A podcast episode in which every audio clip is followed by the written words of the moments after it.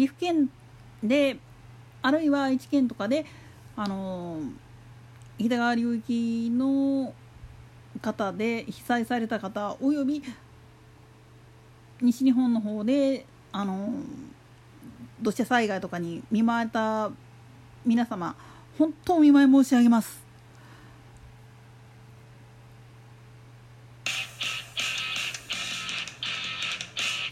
誰も聞いてない独り言番組雑談ラジオにようこそ。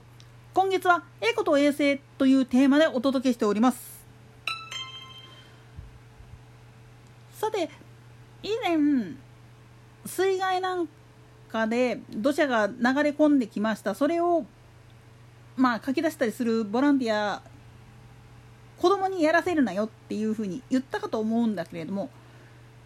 これ実は農業でもまたしかりなんですよね。なんでやねんつうのは農業っていうのは全般的に土ほじくり返して肥料をまいてっていう作業をやって農作物を作っていくわけなんだけれどもこの時に実はいろいろと厄介なことが起きるんですよね。でナチュラリストって言ってる人たちは有機無農薬を正義っていうふうに言ってるけどこれ農家から言わせてもらうと「お前なめとんかい!」っていうセリフになるんですわ。全般的に農家の格好っつうのは年がら年中長袖着ていてあるいはつなげを着た状態でで麦わら帽子かぶりの時と場合によってはマスクしてのもうひどい場合は完全に防護服なんでやねんいやいやそこまでしなきゃいけない理由っていうのが、まあ、農薬を散布するっていうのもあるんだけれどももう一つの理由として地中に隠れている病原体と接触する可能性感染リスクっていうのがむちゃくちゃ高いんですよね。特に有機無農薬っていうのにこだわってやってる地域っていうのはあとそういうのにこだわって農業営農に参加してる人っていうのは常にもう感染症リスクと戦いながら農作業をやらざるを得ないんですよ。もともと農薬っていうのは何のために散布するかって言ったら一つはもちろん農作物に悪影響を及ぼす雑草類の除去そのために除草剤っていうのをあらかじめ撒いたりするもんなんですでもう一つっていうのは害虫駆除特にまあ今中東とかアフリカの方で問題になってるバッタ日本だったら土稲子とかあんなんがそうなんだけれどもあれによる食害っていうのがまあ言ってみると大変なんですよね。もちろん食害の中にはモンシロチョウとかの類も入ってくるわけなんだけどこれを避けるためにもうある意味バカスコ巻くんですよね。だけどもう一ついわゆる小石灰以外にも特殊な農薬をまくケースっていうのがあったりするんです。これ何のためかっつったらさっきも言ったその地中の中にある病原体ウイルスやバクテリアっていうのを除去するためにまかなきゃいけない時もあるんですよね。なんでやねんこれはね、あの特定の地域に由来する病気っていうのがあってこれの原因がまあ言ってみると判明してるからこそそうせざるを得ないっていうのがあるんですよ。特にね、あの川になっていう貝があるんだけれどもこれまあホタルが飛んでるところやったらホタルの餌だからって言って見るんだけれども地域によってはこれが媒介する病気っていうのが存在していてこれによる風土病っていうのがあったわけなんですよね。それゆえに川になごともうほんまにホタルなんかもひっくるめた全ての虫を駆除せへんかったら危ないという地域もあったわけなんですよね。でそういうところを開拓せざるを得なかったっていう事情もあってなんだけれどもだけどそれでまあ言ってみれば若年層の人たちがバタバタ死ぬっていうケースが多かったんですよ。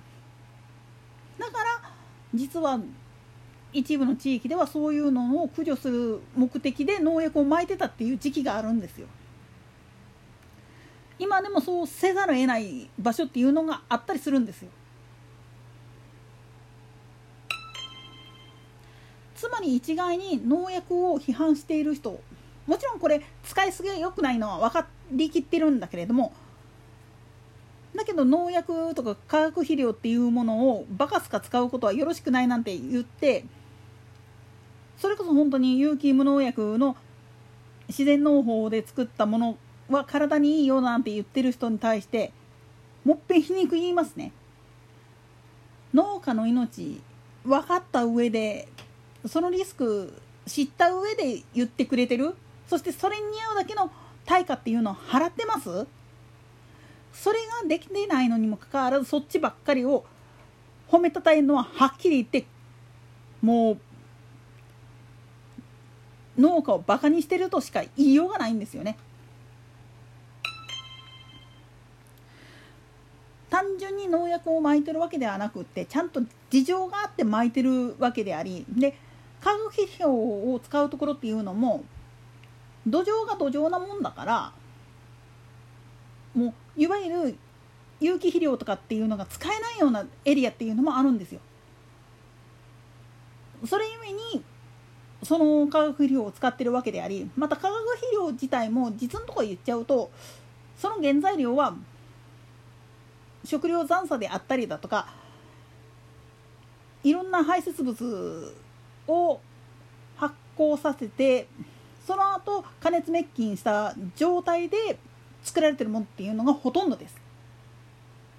だから逆に言ったら有機農法ですとかって言ってても実はっていうのは結構あるんですよ。こういった裏事情も知らずにそれでも自然農法万歳なんて言う人はうん勝手に自分でさ農地入ってやってみそしたら分かるよ。自分が破傷風とかの感染症にかかった時にえらい目に遭うって。うちの旦那ですらちょっとした怪我が元で触れゴムをねやらかして指一本落としましたから。なんでやねん。まあ旦那の場合はちょっとねあのー、もう一つの事情があってのの話になるんだけれどもそれはさておいても本当に農家の方によっては本当その感染症が元で腕やら足やらに変な傷があったりする人っていうのもいるんですよ怪我以外で。そういう健康リスクっていうものを払いながらでも安全な食を提供するために農業っていうのはやってるわけですだから本気で完全な無農薬および有機農法で美味しいものを作りたいって思うんやったらもうその区画だけコンクリとかで固めて他の土と混ざらないような状態にした上でかつもうビニールハウスみたいに覆いとかで囲った状態の農地にしないといけないんですよ。実際ヨーロッパなんかの有機無農薬をやってるとこっていうのはほぼハウス栽培ですわ。完全なるナチュラリズムとは程遠いような感じの農業でないともうできない状態になりつつあるんですよね。こういったことを踏まえた上で商品っていうのを取ってほしいんですよ。形がいびつうんぬんっていうのよりもまずその食材が安全なものかどうかっていうのの一番の基準はそれに合うだけのリスクを払ったものなのか否かっていうことを見た上で取ってほしいんですよね。といったところで本日はここまで。それでは次回の更新までごきげんよう。